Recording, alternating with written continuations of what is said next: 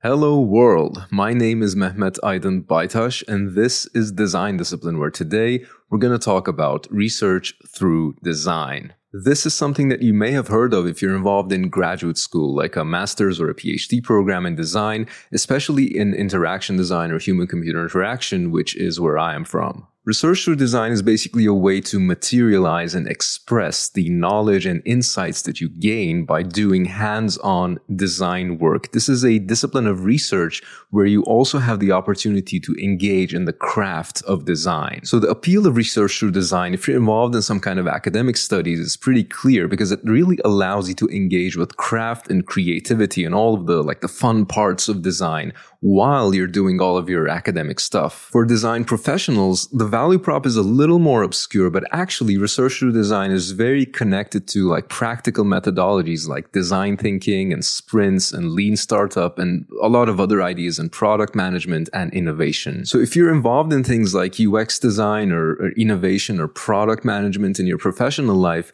this is actually a super interesting area to look into. And the things that you will find here include extremely detailed case studies and like sophisticated discussions on things like um, UX design methods and speculative design. This is also a field where you might be able to publish your knowledge and experience if you're interested in getting all the credentials that comes with that. So regardless of whether you're a student or a seasoned practitioner, you have a lot to gain from understanding this topic. Now, this episode is going to be an introduction where we focus on purpose. What is the purpose for which we might want to do research through design? What was the reason why this idea of research through design came about in the first place? Why am I making all of these videos talking about research through design? We're going to answer all of these questions now and also look at some actual examples of research through design projects. First of all, I'd like to tell you why I am making this video and who is this for and what to expect. And if you'd like to skip all of that, you can find bookmarks in the description that will take you to the places that you want to go. So research through design is something that I have been doing for a while on a daily basis as a design researcher at the university. As I said, this is a genre of research where we get to do like hands-on design work and be creative. So I really enjoy that. But alongside my own research, I also supervise a lot of student projects. I review a lot of research papers, and I have a lot of conversation with colleagues where uh, uh, this this research through design is a really central topic. When I'm doing these things, I encounter a lot of problems with regard to all of us being aligned in terms of like the mental models that we have of research through design, uh, as well as the ways in which we do it and then talk about it.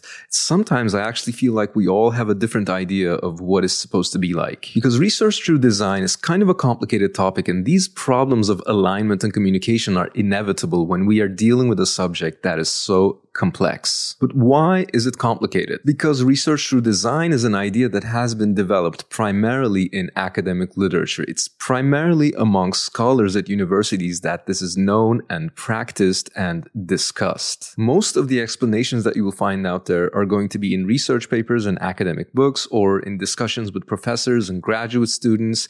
And the uh, traditions in these communities are that we should be rigorous and comprehensive when we explain and discuss things. We have to be making uh, contributions in terms of ideas all the time. That's kind of the expectation. Because of this, over the last 30 years or so, a lot of papers and uh, lectures and a couple of books have been produced about research through design, but these have mainly served to expand the topic by proposing new ideas, uh, to negotiate like what's good, or to present new examples and applications and case studies. But I think that now we are at a point in time when we can look back and try to clarify, to distill all of these ideas into a form that is uh, clear and legible. And the format that we have with the YouTube and the podcast and our website is actually perfect for this. So that is what we're going to begin to do in this episode. Today, we will talk about the origin and purpose of research through design, which means how and why it was like invented in the first place and how it is useful to answer particular kinds of questions and uh, challenges.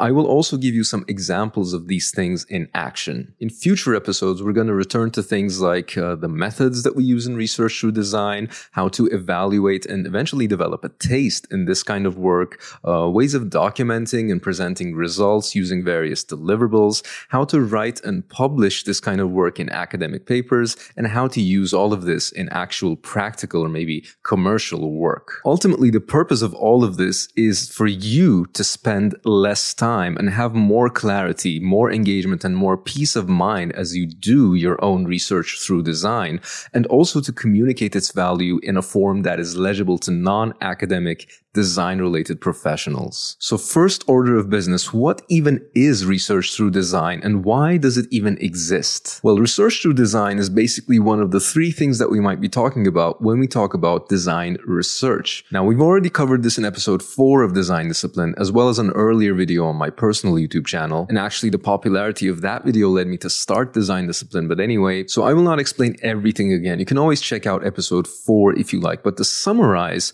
uh, what we call design research basically comes in three flavors. The first is research for design, which is a kind of information gathering that you would do before and during a design project in order to make good design decisions. The second one is research into design, which is, for example, when a historian or anthropologist might do research about how designers work. And before we move on to the third one, which is obviously research through design, Here's what you have to realize. If you're doing one of these two things, research for or into design, you're probably not doing design at the same time. In these cases, design and research are two separate activities, and this is actually very important. If you're doing research for design, you do the research first and then you do the design. Or sometimes someone else does the design based on the research that you've done. So think about like market research or what some people might call uh, need finding or discovery, which is something that you would do before you have any designs to begin with. If you're doing research into design, in most cases, someone else is doing the design and then you go and study what they are doing. So you might go to a design studio and spend time with designers and then write an article about how they work. This is actually some of what we do at Design Discipline. But what if you want to do design? What if you want to do a research project in which you actually create a product? Well, for this, you need research through design. With research through design, you set out to ask and address certain questions, which may or may not be about design, but then you're using design as a tool or method for this purpose. And this means that the research and the design are being done at the same time by the same person or the same team. Now, this is not a rule. There are exceptions to this, but uh, it's very important, this idea of design and research being done at the same time by the same person, because it brings us to why the idea of research through design came into being in the first place. This term, research through design, along with the ideas of research for and into design, has been coined by Professor Christopher Frayling in 1993.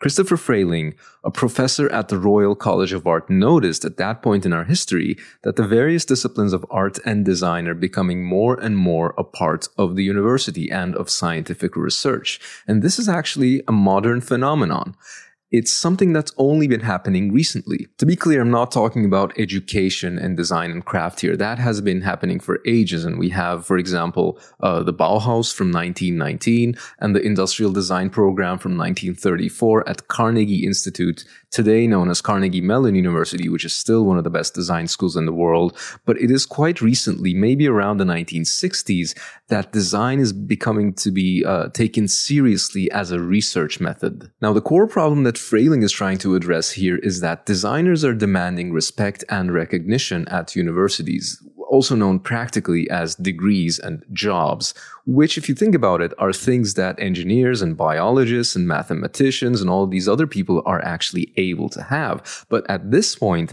designers don't really have a tradition of research, which then leads to those things. But what does that mean? Like, what even is this thing that we call research? And how does that make a difference? Like, how is it different from a school that teaches design or having a history and like wisdom of craft, which design surely has? The short and rather blunt answer to this is that research means writing. A little more precisely and even more bluntly, research means articles written mainly in English reviewed and accepted by committees of mainly people with PhDs, and published in these like journals which are distributed mainly to universities. Now you might be thinking that is such a fucking narrow-minded view and indeed this is the problem that we're attacking with the idea of research through design. You could make the argument that we don't even need all of these papers and journals or whatever because the creations of design themselves are so compelling. I mean,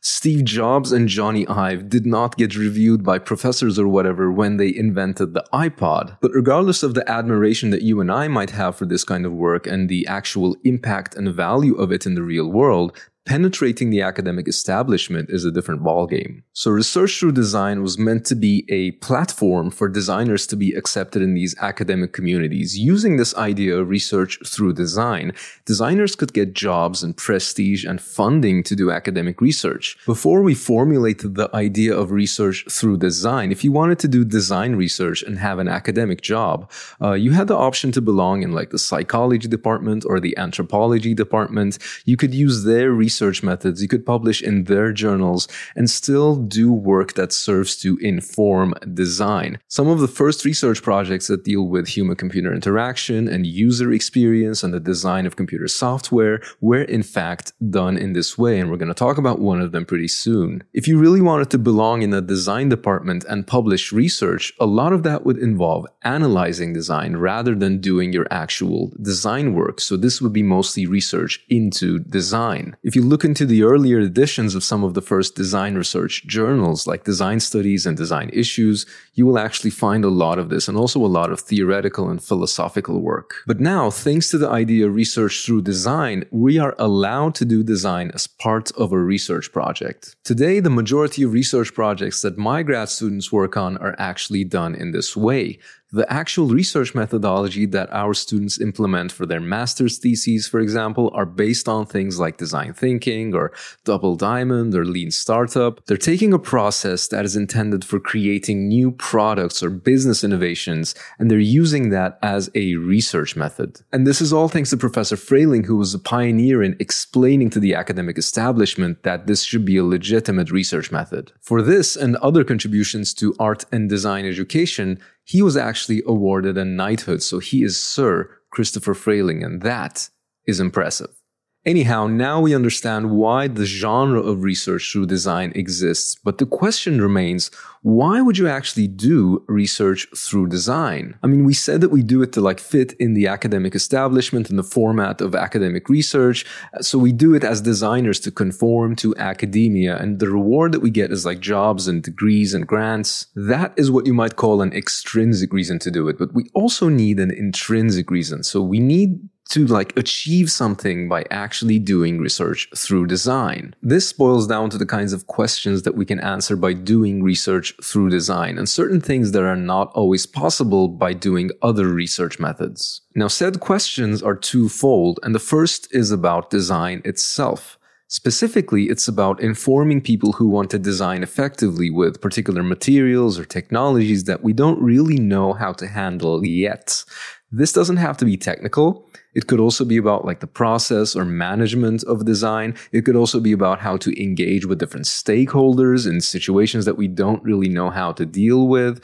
So research through design allows us to engage with all of these new situations and uh, discover all kinds of like new insights and new questions, also known as unknown unknowns. And many of these things are actually only possible to discover by doing experiments, by actually building designs. The second kind of question is about people how do people behave and think and feel in particular situations or when they engage with particular designs?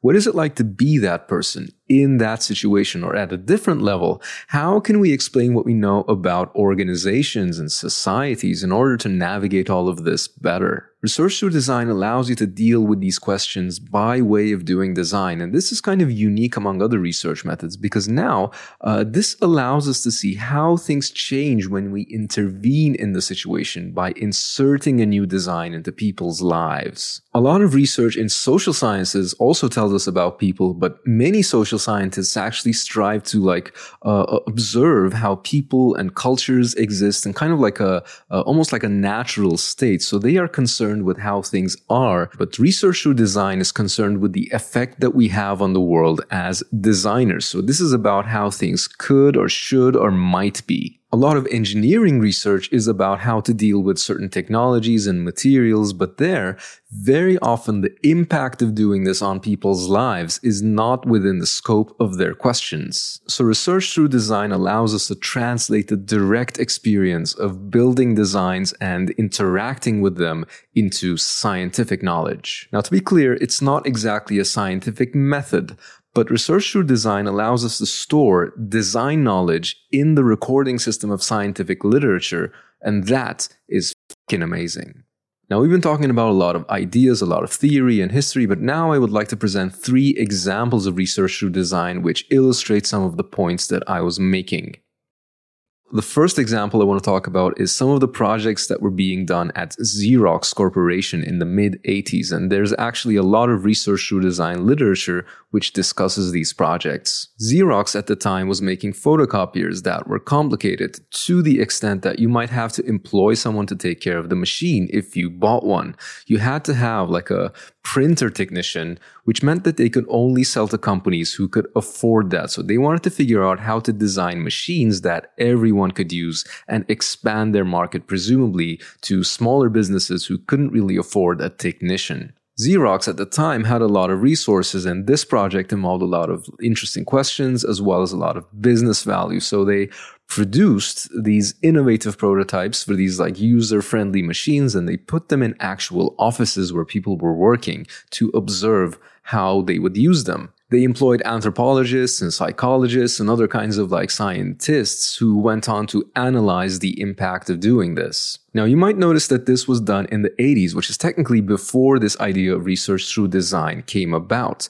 Hence, a lot of this research was published in like cognitive science and psychology and anthropology, but the subject matter was also very relevant to technology and computers. So this actually became like a whole movement in computer science. You could say that this was the beginning of what we today call human computer interaction. I mean, technically, this is what we call the second wave of HCI, but that's like a whole other episode. This project also involved pioneering work in interaction design and design systems. For example, they documented how they arrived at using the color green to indicate where to insert paper and how to start the machine, uh, using blue to indicate where you're supposed to interact with paper. They use light light colored plastic for parts of the machine that are touched and used often, and dark plastic for parts that are perhaps reserved for experts.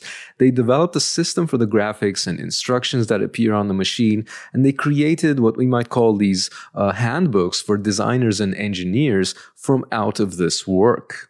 This is really amazing early work in developing things like design systems, which digital product designers today are very familiar with. It's also the beginning of what we might call user experience design, and it shows uh, how a lot of the methods that we use for UX design today actually come from anthropology and psychology and other social sciences. The second example is a more recent one. This is from 2018, and this is a project called The Slow Game by Will Odom and his colleagues in Canada. Will is actually one of my favorite design researchers. He is a very good writer, and you can actually download a lot of his publications from his website, which is willodom.com. That's W-I-L-L-O-D-O-M dot com. I can really recommend that you check out his work because he and his colleagues write with a level of legibility that's really hard to find in academic writing. So I enjoy it a lot, uh, but also the level of craftsmanship in their actual designs is really impressive. Like they are so committed to the craft of product design and industrial design that recently they have kind of uh, almost like invented a new idea or a new way of doing design research around some something that they call research products rather than research prototypes. Anyway, uh, that's super exciting. We'll cover some of that in future episodes and hopefully also have some of the people from their team as our guests. The example that I want to talk about from Will's work is called the slow game, as I said, and this is a cube made out of wood. It's pretty small, so maybe like half the size of a Rubik's Cube or maybe the size of a small apple that you can easily grab in the palm of your hand. Embedded inside the wooden surface on one of the sides is an array of LED lights. I think it's 8 by 8 so it has like a display with lights embedded under the wood which has like 8 pixels by 8 pixels resolution. This gadget is actually a snake game like you would have on the old Nokia phone. So there's a snake that moves around and grows by eating little pixels and you die if you crash into a wall. You all know the game. Uh, but the interesting things about this design is that uh, the snake actually moves only one pixel every 24 hours. So it's super slow and you control it by rotating the cube. The slowness in this project is not only regarding the interaction interaction design, but also in terms of how they produced this thing. So they built this design from wood that they found in the forest after a storm, and they had to work with it in very special ways to like stabilize the wood. They did a lot of experiments to fit the electronics inside the wood. In the end, the research project tells us about how to design based on a philosophy of like slowness and calm, and what it's like to actually live with these designs, such as like the gray area between uh, calmness and uh, uh, maybe frustration if things start to take too long. I think that this project, along with other projects from Will and colleagues, are really quintessential research through design that you should check out. Finally, I want to give you an example from our own research. The project I want to talk about is called Drone Chi, and this was actually designed and engineered by my dear friend Joseph La Delfa, who is still developing the project as part of his ongoing PhD. The idea in Drone Chi is based on a person moving together with a drone to perform like a meditative movement exercise similar to Tai Chi. We're talking about a very small drone that we use. It's maybe like 10 centimeters between the blades, so around the size of maybe uh, your wallet or something. And it's designed to look like a flower using custom 3D printed parts. It uses motion capture to detect the movements of your hands and your body and to fly the drone in like a really slow and precise way which responds to your movements. The main idea here is to push this technological material, the drone, which is usually associated with a jarring, uncomfortable experience because of its annoying sound and maybe it's watching you with a camera and so on. But how to take that material and turn it into, transform it into like a calm, positive and almost therapeutic experience. I can tell you we learned so much about this technology and how to use it as a design material in the course of this project. We have published open source code and like guides for how to engineer applications with these drones, as well as how we integrated like engineering design and philosophical inspirations on the level of design process management. We actually discovered that you can design with the sound of a drone, which normally is one of the most annoying sounds in the world. It sounds like mosquito, but like super loud. But we discovered that you can actually fly this in a way where uh, it's making a sound that people enjoy as part of like a meditative experience. And now we are investigating how we might use this design in like healthcare, for uh, like physical therapy, for diagnosing like movement related issues, or just as a fun exercise to do with your body. So that is a preview of what you might expect from this genre called research through design. Just to recap the points, we talked about how the idea of research through design was proposed in the 90s to give a platform for designers to enter the academic community and enter the recording system of scientific literature. We talked about how research through design is useful to figure out how we can deal with materials, technologies, and like situations that are new, and also to learn about people and the world. This makes it useful in practice because it tells us about our customers and materials and like management, and it helps us figure out how to design and to um, understand the impact of our designs on the world in ways that only building the actual designs can tell us. Finally, we looked at three examples from industrial and academic work to see how this is actually done. As I said, this episode is only meant to be an introduction, and we will publish future episodes where we dive into the methods we use in research through design, uh, how you can evaluate and eventually develop a taste in these things, and various kinds of like deliverables that we can use in this work and other ideas that you will be able to deploy in your own projects. Before we tune out, I know that it will take us a while to produce those episodes, and you probably have deadlines. So, for those of you who are doing research through design, I put together together a small reading list which will save you time. You can find this on our website at the end of the article that corresponds to this episode, and the link is in the description. If you have any questions, comments, uh, critiques, demands, or anything you want to say, really, you can find us on the internet in various places. So go ahead and download and subscribe to our podcast on Spotify and Apple Podcasts, where you can also give us a five star review, like and subscribe on our YouTube channel, follow us on Twitter and Instagram as at Design Discipline, and join the membership program on our website, designdiscipline.com. I am Mehmet Aydın Baytaş on Design Discipline. I really appreciate if you made it all the way to the end, and I'll see you next time.